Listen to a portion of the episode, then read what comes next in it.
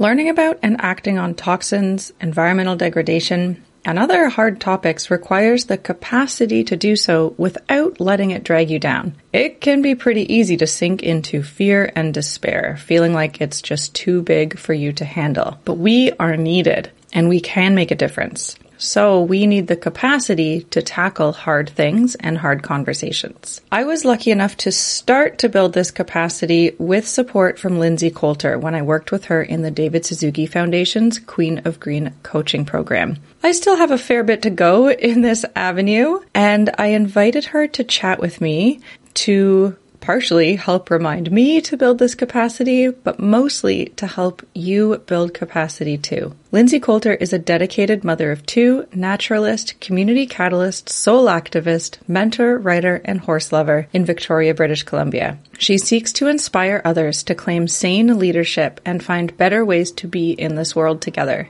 She believes in creating good human society wherever we are, whenever we can, with the people and resources available to us right now. Her expertise is as a green living expert for more than a decade as former David Suzuki's Queen of Green, a leader, mentor, facilitator, community catalyst, compassion cultivator, soul activist, and courageous conversation starter. Her Handles on Instagram and Facebook are at Sane Action. She's also the director of communications, culture, and community of Epic Learning Center, a forest and nature school in Victoria, BC. In this conversation, we cover a lot of ground, including what it means to take sane action, simple ways to build community and why it's so essential, how we can reconnect to nature in an increasingly disconnected world, eco grief and building the capacity to cope, how to show up on social media, having conversations with people who aren't on board, hope and fear in chaotic times, and more. This conversation is thought provoking, envelope pushing, and humbling. I encourage you to listen with an open mind and more than once. There is so much goodness in here. I know I will come back to it again and again because at different times it will bring up different aha moments. I hope you enjoy this conversation. Welcome to the Missing Pillar of Health podcast, the show that tackles the often misunderstood and underestimated topics related to toxins and their impact on our health and well being.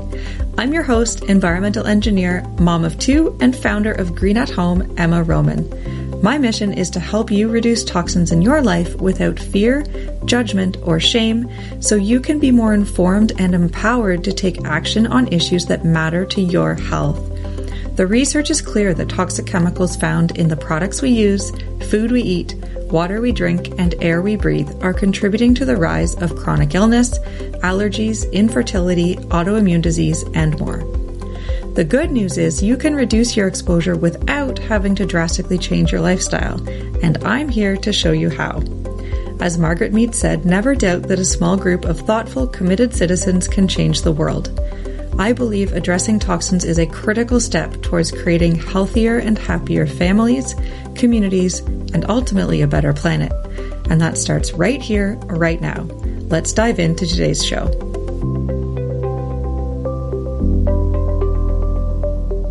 Hi, Lindsay. So great to have you here. Thank you so much. I'm really excited about this conversation.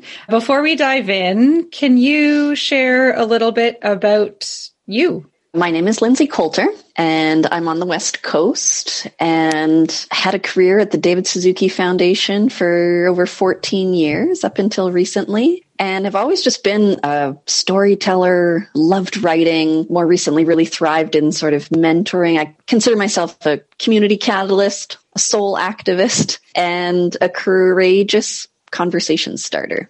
And I love wildlife, nature, like a naturalist, and um, definitely a horse lover as well. Those are such good descriptors for you. We met first online and then I joined the Queen of Green coaching program that you were mm-hmm.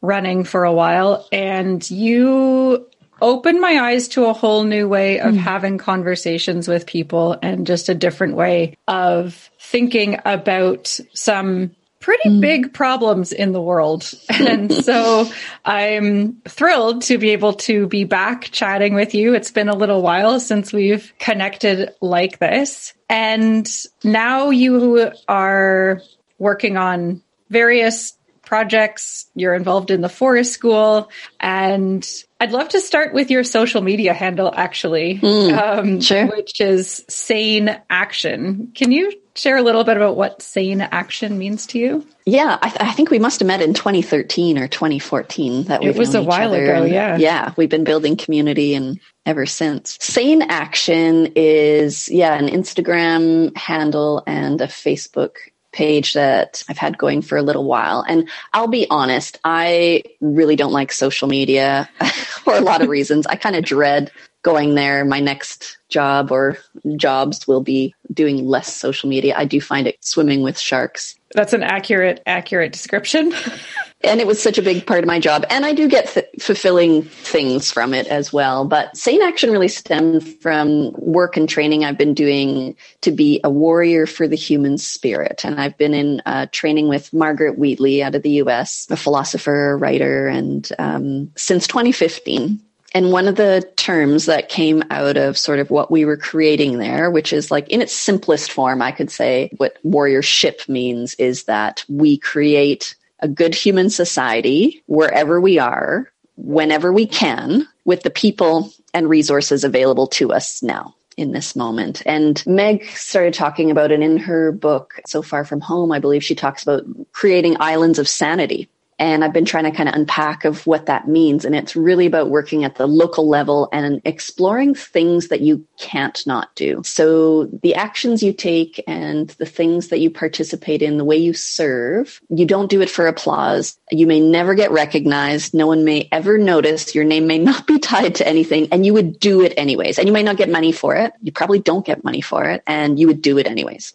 So that's where sane action comes is looking at yeah, how to act in a discerning, with clear seeing and wise ways. And if it sounds a little bit Buddhist, it is also very much so grounded in the Shambhala, like a prophecy about, yeah, people rising to this challenge of being compassionate presences when chaos hits. So there were a lot of big ideas and big thinking concepts in there. How does this apply to our day to day life, what would be some examples? Yeah. In its most simplest form, no matter what situation you find yourself in, and this could be with work, with your partner, with your communities, is you're always looking to see what does this situation need?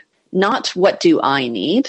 It's okay to it's okay to journal and, and contemplate that as well. But as far as what you act on, how you respond, it's this understanding that the world is neutral. So the world doesn't really care if you believe, you know, if you're for or against climate change or what you think about COVID or masks or not, like the world really doesn't care. There's a neutral stance. What your responsibility is, is to know how you're going to respond and react in these situations. So one really, a really simple example is in my neighborhood, I moved to my neighborhood from Vancouver to Victoria about four years ago. And one of my core values is connection, integrity and connection. I really like people. I like to build relationships and yeah, nurture community and, and help each other. Like needing your neighbors more is a really big part of a belief I have. And when I came into the neighborhood, like our kids play outside all the time. People come and go from, like, you never know how many kids are in your backyard on a given day. And neighbors offer to take your kids to the beach or to the park and help you out when you have a newborn. And you're like, it's amazing. And what I started to do was there's about, I don't know, 50 houses in my neighborhood. Like, we're on a dead end loop. And every time a new neighbor moved in, I decided I would make like a welcome basket, like an old school, someone shows up at your front door with an apple pie kind yep. of thing. And I tried to build this into the culture, like the social fabric or social capital of our neighborhood. And so what I did was I love to coordinate and organize. I usually just need people to organize and coordinate. And what I asked was for the neighbors I had emails for and when I would see on the street, I'd say, Hey, you know, address 2423. There's someone new moving in. Would you like to contribute to a welcome basket? It could be homemade jam. It could be people gave bottle, a bottle of wine. It could be tea, like store bought things, homemade things, something from your garden, or depending on the time of year. And I'll collect things, you know, Monday, five o'clock, drop it at my front stoop. I'll put it in a basket. Please include a note about, you know, who you are and why you love living here. What's the best part about our neighborhood or what you enjoy the most or maybe some secret trail or or tree or the best park or something. And what I noticed in that was people were more than willing to help out. Nobody really wanted to coordinate it and be the organizer and like make it all happen, which I was fine to do, but people were more than happy to drop things off. And what it does is it took people out of their individual selves as well. So, you know, we have a very we identify very strongly with our opinions and our views and we're looking for more places to shout those things, which is creating a lot of aggression in the world. And I remember having a neighbor come over and she's like, I'm sorry, I'm just dropping off this bottle of wine. I'm sorry, I can't, you know, talk longer. And I didn't do it earlier. My husband's in surgery and he's been in hospital. Now he has an infection and things have gone sideways and I've just been preoccupied. And she still had time to think about someone else and do this little gesture was so cool. And I had more neighbors like that were like, we don't have a lot of money right now. Would some applesauce from our trees help out? And that's all I've got to offer. And I was like, amazing. And then people started to offer, can I be the one to drop off the basket? And I was like, sure, it doesn't have to be me. Why don't you go meet and say hello, introduce, you know, on behalf of the neighborhood? And then what happened was when you would go to the front doors of these, you know, strangers, they were so gracious and so appreciative and so blown away. And then I'd let them know about all the other things. Like we typically take our kayaks down to the beach for picnics in the summer, or I also run the restoration in my local forest. So if you want to participate in that, I'll take your email. And people were just happy to be noticed and feel seen and included and, and excited that they were going to be part of something. And what that, when you build the social fabric that way, you're creating social cohesion, which we know means that there is less crime in your neighborhood, there's less break and enters, there is more help. It's safer for kids to be outside and play outside. When people are watching your house, people are watching who's coming and going from your driveway, people are noticing when a kid is struggling or falls off their bike on the side of the road or more willing to help because they know the name of that child or they know which house they belong to. And same with pets and animals and all these things. And you start to build that fabric. So that's like just a really simple, simple thing that has huge consequences in a positive way. Yeah. yeah, the ripple effect of such a really simple action. It takes a lot mm-hmm. to coordinate that number of people getting things together, but the impact is huge and it it extends well beyond each individual household like you said and i think in so many ways neighborhoods have shifted away from that. Mm-hmm. And I think that in and of itself is kind of a great mission for people to have. I know in the town that I moved to before COVID, it's now exploded and there are so many people moving out of mm-hmm, cities right. and into smaller towns. So if anybody else is in a similar boat and you're finding that a lot of people are moving into your area, this is a perfect way to take some action and start shifting how we engage in our communities. And I think that at the end of the day is what it's all about. And if you can picture with your green at home work, we do lots of advocacy, right? You and I in our in our histories have done lots of advocacy on reducing our exposure to toxics, like at the neighborhood level, at the household level. So how easy can it be to talk to your neighbor about the toxin toxic scents coming from their dryer vent if you've never met them. Right. If yes. you don't even know their name. If you haven't actually had a positive conversation or any gesture of neighborly goodness, how are you going to talk to them about their fence being on your property or the pesticides they spray or that they park on your native plant garden? I mean, you can't. these things will not go well and we all have them we all have to have these difficult conversations at times that can be really attached to our values. And if you actually don't know who your neighbors are and what they stand for, or you haven't made an effort to get to know your community, also when you're down and out and you have a flood in your basement or you need last minute childcare because your appointment went long, like who are you going to phone when you think you left the burner on?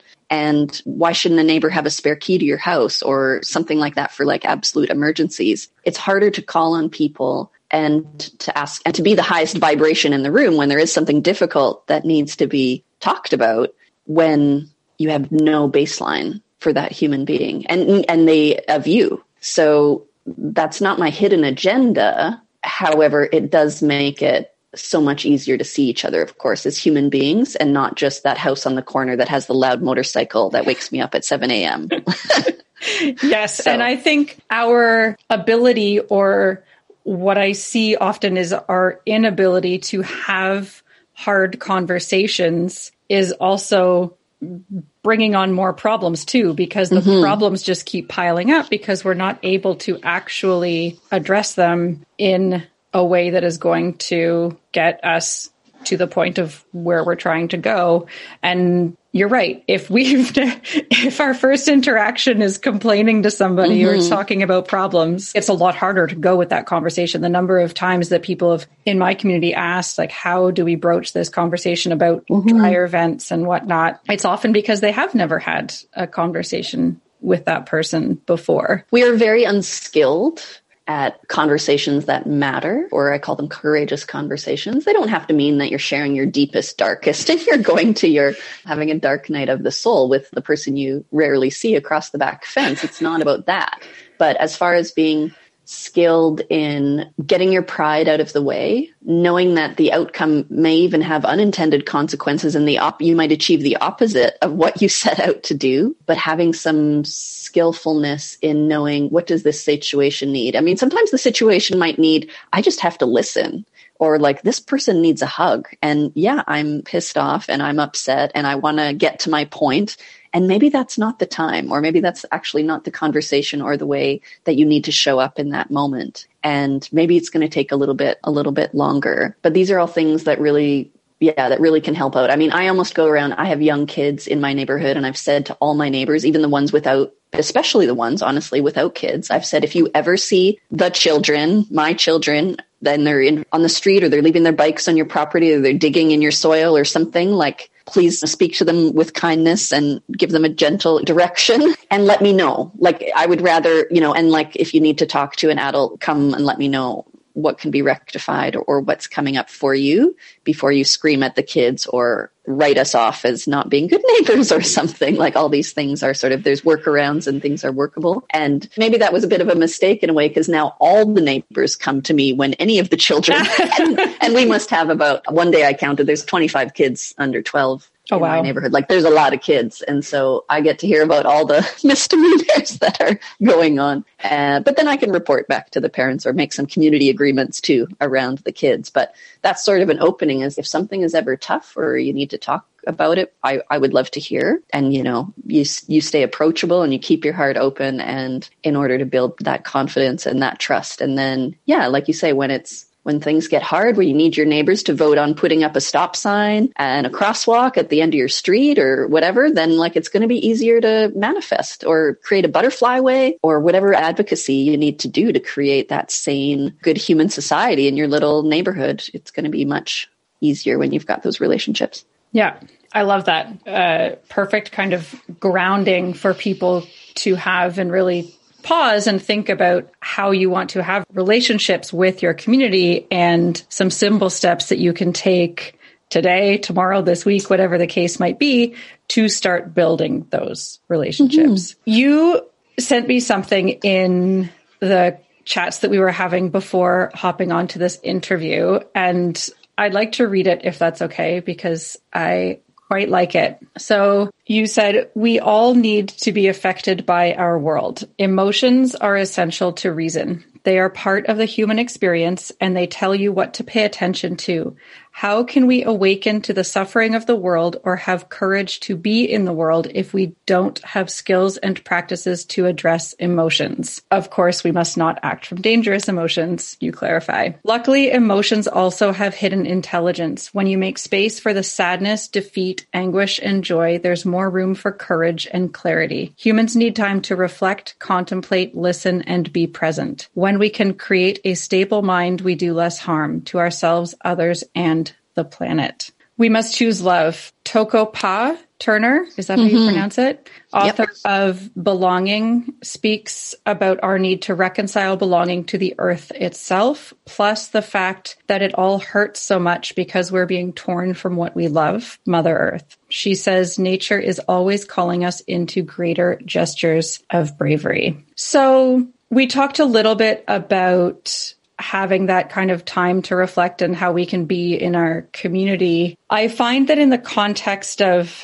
how a lot of us are living now, particularly urban, kind of career driven families, and then layering in the internet and social media, like you touched on, it adds its own kind of level of emotional intelligence that's needed. How can we live with sane action and reconnecting with nature given the context of today's times? When I was working as the Queen of Green and I managed all my social media, I remember it starting to feel very reckless and I felt very responsible posting, continually posting bad news, sad news stories of, yeah, the amount of plastics in the ocean, the number of trees we were losing, caribou, all these types of things about the collapse of our environmental, you know, our living world. And I felt very reckless and irresponsible to keep posting those scientifically valid, very relevant, very important issues without giving,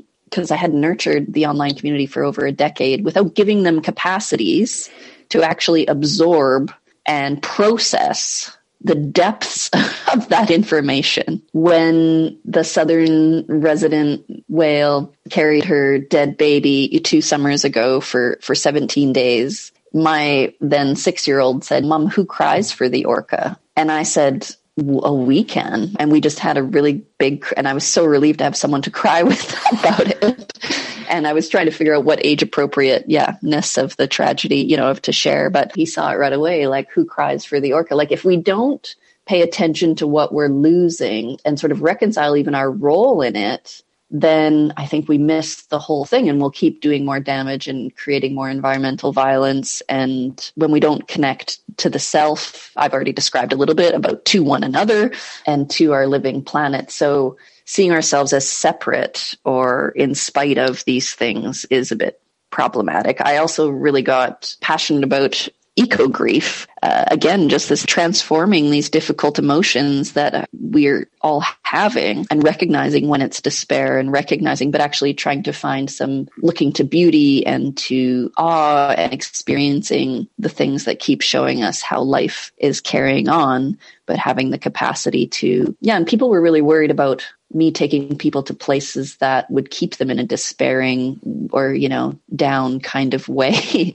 But there is an arc and there's a process of acknowledging what's hard and what sucks about all of this and then finding out yeah your place and your role in it. And part of that is tending to your inner life. We take care of ourselves. And i don't mean like going to the spa or getting a foot massage. I mean like looking at meditation and contemplation and journaling, creating a grief altar. Like it can be so many things that we practice being with ourselves in the idea that then perhaps we can be with others. And that's why you go inside and you work on those things. But yeah, social media and that it really it continually asks you and calls you into a place of making your identity known creating your brand which then gives you something to protect it gets you something it gives you something to fight against or sorry to fight for gets you gives you something to protect it gives people illusion that they know who you are and then when you don't meet their expectations, well, there's hell to pay.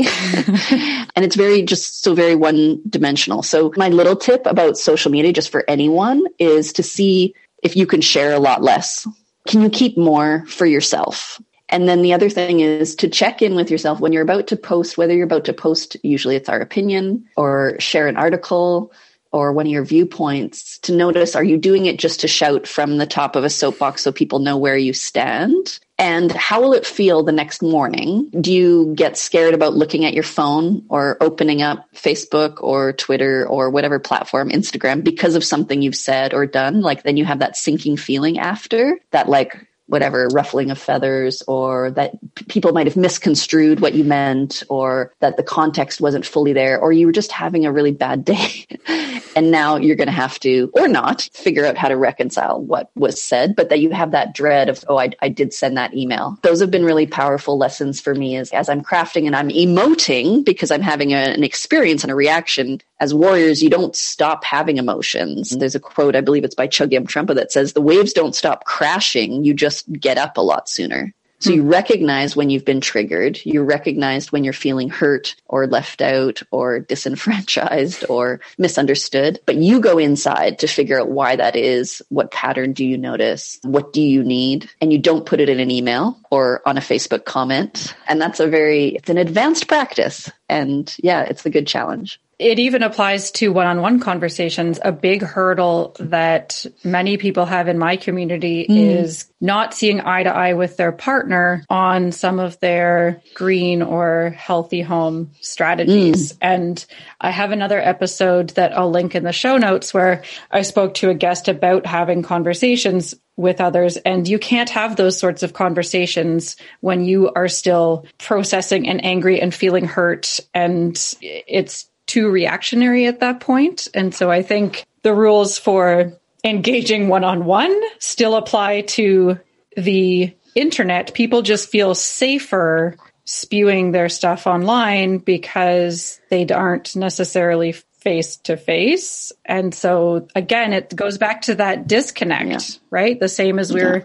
becoming more disconnected from nature. Social media makes us feel like we're connected, but there is definitely a break in that connection. Mm-hmm. And to your point of the, I liked that visual of the arc of feeling despair or overwhelm is a major feeling in people who are starting to become more aware of some environmental issues or thinking about toxics. So when when we're getting to that kind of peak where people have learned that there's a problem, but that's where it can also feel like it's too big for me. It's just too much. How can we move past that without slipping back into kind of apathy. Well, I mean, you mentioned the word problem. I mean, something collaborating with the enemy, Adam uh, Kahane's book talks about oftentimes we don't even agree what the problem is you think about in your household about let's say you're you're being overrun with plastics or you're trying not to bring it like you and your partner or you might actually not agree that there's a problem. So so how do you get to a solution? So you think okay we can't agree on a solution but maybe in certain times you can't even come together on actually what the problem is. And yet there is still a way to find a step. He calls it stretch collaboration but there is still a way to get to taking the next step. In warriorship we talk about you're going for direction. You, you don't know necessarily where that's going to go but you're sort of like the perseverance idea that you keep taking steps forward you keep pushing that boulder. And so some of that comes from, even if you think if you've been triggered by a Facebook post or something in the news or whatever, is to ask more questions. So even coming to something with more curiosity. So can you admit that from where you're sitting, you can't see everything. Like, what if that is a possibility? You know, pick an issue, pick a topic. What if you can't actually see everything from where you're sitting? Can you appreciate that? And then can you come to any of those difficult conversations or queries with asking more questions? So right away, when you ask a question about like, tell me more or why do you feel that way or whatever, it right away puts you in a more regulated state like your vagus nerve already starts to tune in and you start to relax when you come from a place of curiosity versus I can't wait to make my point. If I can just convince them, even giving advice is really aggressive, an aggressive way to be actually. Sometimes yes. it's not what you need, even when, and especially when someone asks for advice, that can also be very dangerous. Yeah, looking at actually going for direction. And there's places of like where you need to be fearless, right? Like you and I sitting here right now, we come from a line of survivors. Not a lot of people made it. Like it's pretty amazing. So even the people you might be in conflict with or the issues might have conflicts over, we come from a long line of like fearless ancestors that and that's a very powerful thing in the context of eco grief to look back at. This is a really good exercise I find for youth, but is to look back at stories and of your ancestors, of your past, of like how you even got here, because we weren't the first ones to feel this overwhelm or experience tragedy or loss or anything like that. There's been a lot of people before us. And that can be very powerful in realizing, yeah, the sort of lineage that you come from. And then it doesn't, it didn't start, none of this started with you and it's not going to end with you. Can you define eco grief? We've touched on it mm. a few times, but I think it would be good to have a clear understanding of what that is because I, I feel like a lot of people are experiencing it, but may never mm-hmm. have put a label to it. Yeah, and that that's a good question. I've, and I don't have a a bucket definition, but one thing that I find amusing when I started to look into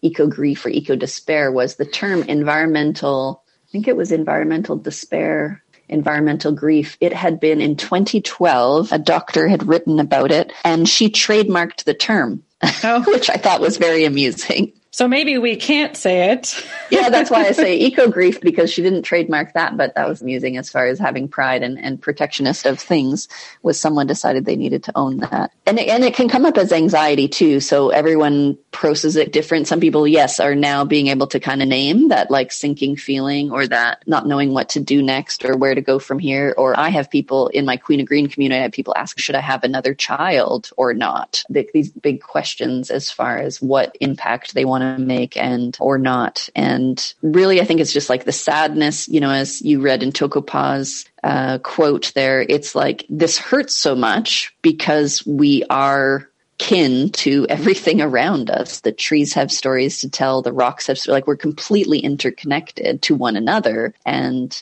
also to the earth. So every time, like I say, you read in that news headline about there's four caribou left in Jasper, or there's the whale has carried her baby for 17 days. The reason that feels so yucky and confusing and heartbreaking and maybe makes you angry and despairing is because we are you we all come from the same stardust we are all completely interconnected and we're part of that so that's why it can be so confusing and so how can we use that knowledge to move forward instead of because uh, in Meg Wheatley's work, there was some a workshop that you gave on hope and fear in yeah. chaotic times, I think it was. And I think we have a hard time dealing with such extremes that we end up stuck and not really knowing if we can make an impact, not knowing how, mm-hmm. and also does it really matter? A lot of people feel kind of insignificant in scheme of things. What's the way forward? Yeah, there's a really great article. It's a PDF you can find by Meg called Beyond Getting Beyond Hope and Fear. And the thing that we've been exploring and I still exploring since 2015 was about hope being a dangerous sort of primary motivator because many believe hope and fear are the same different sides of the same coin. So if you have hope, then you're going to have fear that something's not, you know, and if you have hope and attachment to a positive outcome, then you're going to be setting yourself up for disappointment as well. And I mean, even to the degree that you might say, well, I hope I don't get sick. You know, I hope I don't get a cold. The way I try to break that down is like, look, you may or may not get a cold and you'll figure it out. You're you'll get through it. You'll do what you always. You'll make your tea. You'll take lots of rest. You'll not go to work. Whatever it needs to do, you'll get through it. And so, in that article, she shares a definition by Václav Havel, who led the Velvet Re- Revolution in Czechoslovakia, and he was a poet and an activist. And he said that hope is actually like it's not something you have to have or, or, to grasp for because he said it's actually an attribute we carry. It's not dependent on positive outcomes so often i don't know in in when i hear in the media or on websites and on activist pages and campaigns it's all about hoping for this positive outcome is what i often hear. And that often rubs me the wrong way or makes me just really sad because i'm like what if it doesn't turn out? Or like can we actually you know achieve this? So his version was that hope is not dependent on positive outcomes. It's actually direct experience. Like it's something that is already in you. And that you move forward and you take action and you make decisions regardless of how it's going to turn out. You just do it because of this sane action principle. This what's the next logical step or it's the right thing to do. And you're using, and the reason you can get there. So how do you figure out what's the right, what's right work or wise action is that's why as warriors, we train to be with our mind and to be, to create a stable mind and work on our inner life because when you can quiet quiet is the right word when you can tra- transform your difficult emotions when you can work with your triggers when you can work with like anger is a very healthy emotion fear is there to keep you alive. These aren't yes. bad, you know, nothing is bad. And it's just figuring out where you're going to act from. But in meditation, for example, it's a very big foundation of warriorship and so many other things is from there you get clear seeing. So when you can recognize that what you're doing is just labeling or that's just pride or, oh, that's my shame coming up and you're not, you judge, you don't judge yourself. Nothing is good or bad It just is. So when you can see the quality of isness with things, it just is. It just sucks. Or it's just sad. And that's not a good or bad thing. No, you're not being punished for anything. There's no punishment here. There's no winning side or losing side. Then you can see really clearly. So what I've noticed in years now of working in these deeper practices, everything from Qigong to, like I said, walking meditations, all kinds of meditation, contemplation activities is I notice things a lot more. I have a lot more perception I, because I can block out. I'm not even just talking about Facebook and comments and likes or dislikes. I'm talking about like the clutter of things and the reverberation of other people's actions and their energy. I can now see through those things or I can perceive and I perceive patterns now much more clearly. I can see things that go beyond how I'm feeling about a situation or what I'm attached to. I can recognize that, like, oh, I don't agree right now, or that doesn't feel good. And then I can still look at the bigger picture without discounting my own. But I can just notice, oh, this is me feeling left out right now. Okay. That's interesting. That seems to be a story that keeps coming up every time I get into, okay, well, isn't that fascinating? and, and patterns is one that really helps me with clear seeing is because I start to notice like this is what happens every time, not just in myself, but like in society or in the communities I participate in. And then I just keep asking more questions. That bringing that curiosity to whatever it is can really help. And I find it's really supporting a lot of the communities I'm into is asking for one, can we think about this? do we need an answer? Do we need to actually answer or with my spouse? You know, do we need to actually have to decide on this right now? Why don't we both sleep on it? Can we take a few days? Can we do some more research? Can we just dig into? And sometimes I can think with my husband and I, I remember like we're he's just I'm scared of failing. I'm like, oh, me too. I'm worried this is a disaster. What if we make a mistake? And we both had that conversation. He was worried about the same thing. It was coming out differently and it looked like we were divided. And then when we got honest to the place of, I'm just really scared. What if this is the wrong decision? When we named it, then all the options and all the opportunities and like everything opened up from there. And of course, we saw that we were sitting beside each other, not across from one another. Yes. Uh, on a particular issue. And we both had the same like gut, like, what if we're wrong? And then we just sat in that for a little bit. Humans are very, we do not like discomfort. No. You think of how many times today through a text or email or in a work exchange or a family exchange or even with your children that you get put in a situation where you're like, oh, this feels yuck. I'm really uncomfortable right now. Some people choose to, you know, medicate with, you know, whether it's food or going online or like whatever, like, and then you, then you want to numb that. You want to go, this feels, and that's to the degree talking about eco grief is like, you want to just put that out of your mind or feel like it doesn't hurt so bad. And that's the wrong way to go through life is about being numb about all those things. And, and you mentioned apathy is, yeah, I don't see like what the other option is because what you have to do is look at your feelings, your actions aren't, shouldn't be dependent on external circumstances. And when I go, when I circling back to my being a good neighbor example is joy comes from working together as good human beings. So then you go back to the like, okay, this is my internal cycle of feeling crappy about my contribution. And like, how cocky are you really to feel that significant about what you personally can or can't do? You need to like take it down a notch and be, think about the things you can be humble about and what you can step into, like what you can serve in that moment. And maybe serving in that moment is just not reacting. Maybe that's like the best thing. Not doing moment. anything. Yeah. Not responding, just taking a breath. Yep. I think pausing and taking a breath is probably advice most of us can take many times a day in various situations. You've created a manifesto, what you've called Stop Our Profound Disconnection mm. with the Living World Manifesto. And I encourage folks to go check it out. You're kind of dripping it out on your Instagram right now. That's right. When I when I feel like Instagram might have a purpose in my life, then I make a few more postcards and then I have to step away from it and then I go back. So yeah, it's a, definitely a drip campaign. I don't even know how many there are. There's like over a hundred. Oh my God, there might be 150 actions, but it's as simple as, you know, walk barefoot or build social capital, like what I describe, or hang a tree swing. And yeah, those are mostly they're coming out on my Facebook Sane Action Facebook page and Instagram. And some are really simple and others are like get to know your fearless ancestors or create a grief altar, those types of things. And some of the themes that we've touched on in this conversation, know you'll fail and you're still mm. all in. Find that place beyond hope and fear and tend to your inner life. I think those are mm-hmm. kind of mm-hmm. three of the up. core themes that we've talked about a lot in this conversation. And what I love about the way that you're sharing that manifesto is every time I see one of those posts, something that can be acted on, right? It's not that you're going to do everything all at once. In that moment. Yeah, that's the idea. And the all in part, the definitely, you know, you try not to doubt yourself. You try to lean into these things in earnest. Like you don't need to be trained in every single skill. I think sometimes we think we can't act or say anything or, or bring something to our community or our people without, you know, a course in active listening or whatever. And those are really good too. But when you have direct experiences of things, then it's yours. So you have a direct experience of things. The only guarantee is you're going to get feedback. Okay. Because remember, the world is neutral. The world doesn't necessarily care about it's your passion or your goal, but you will get feedback. That is guaranteed. That's the only thing that's certain.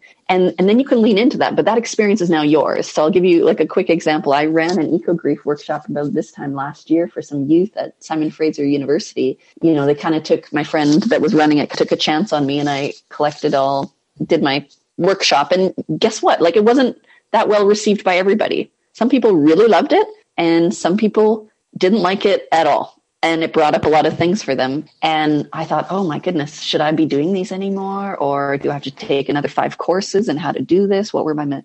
and really, yeah, my mentor, Meg said, Lindsay, if you don't do anything, how are you ever going to learn? How are you ever going to, if you don't make mistakes and fail, and if you don't dip your toe into the water. I mean, I think Brene Brown talks about having opinions is sitting from the cheap seats, right? Like if you don't get down in the arena and actually try, anyone can have an opinion of anything. Like who cares? That that doesn't have it carry any weight to have an opinion. But how do you lead? How do you act on it? How do you learn from it? Yeah, in the smallest of things, just leaning in and not having that self doubt. And sometimes the doubt is very has hidden intelligence as well. So if you think who am I to do this work? Or who am I to start this neighborhood block party? Or who am I to change the way I'm doing things internally at my office? Who am I? That is sometimes a very good clue that it's exactly what you should be doing. You know, if you have like a little trepidation of like, do I know enough? I'm not the expert, or what will people think? That can sometimes be a really good clue that you're about to be witness to some magic.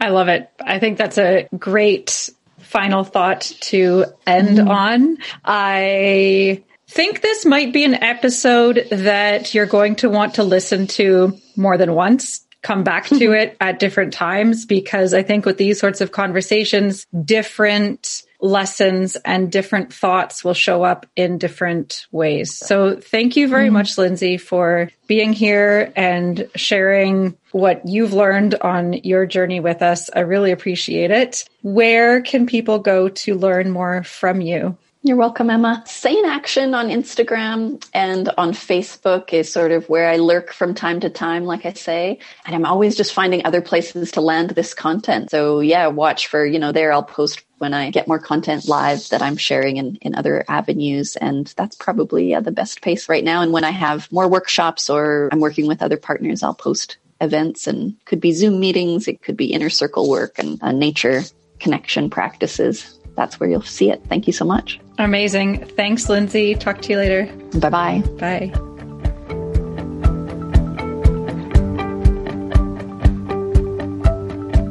Wait, before you go, I have a quick favor to ask. If you are listening on Apple Podcasts and like what you've heard, please take a moment to hit subscribe and leave a five star rating and a written review.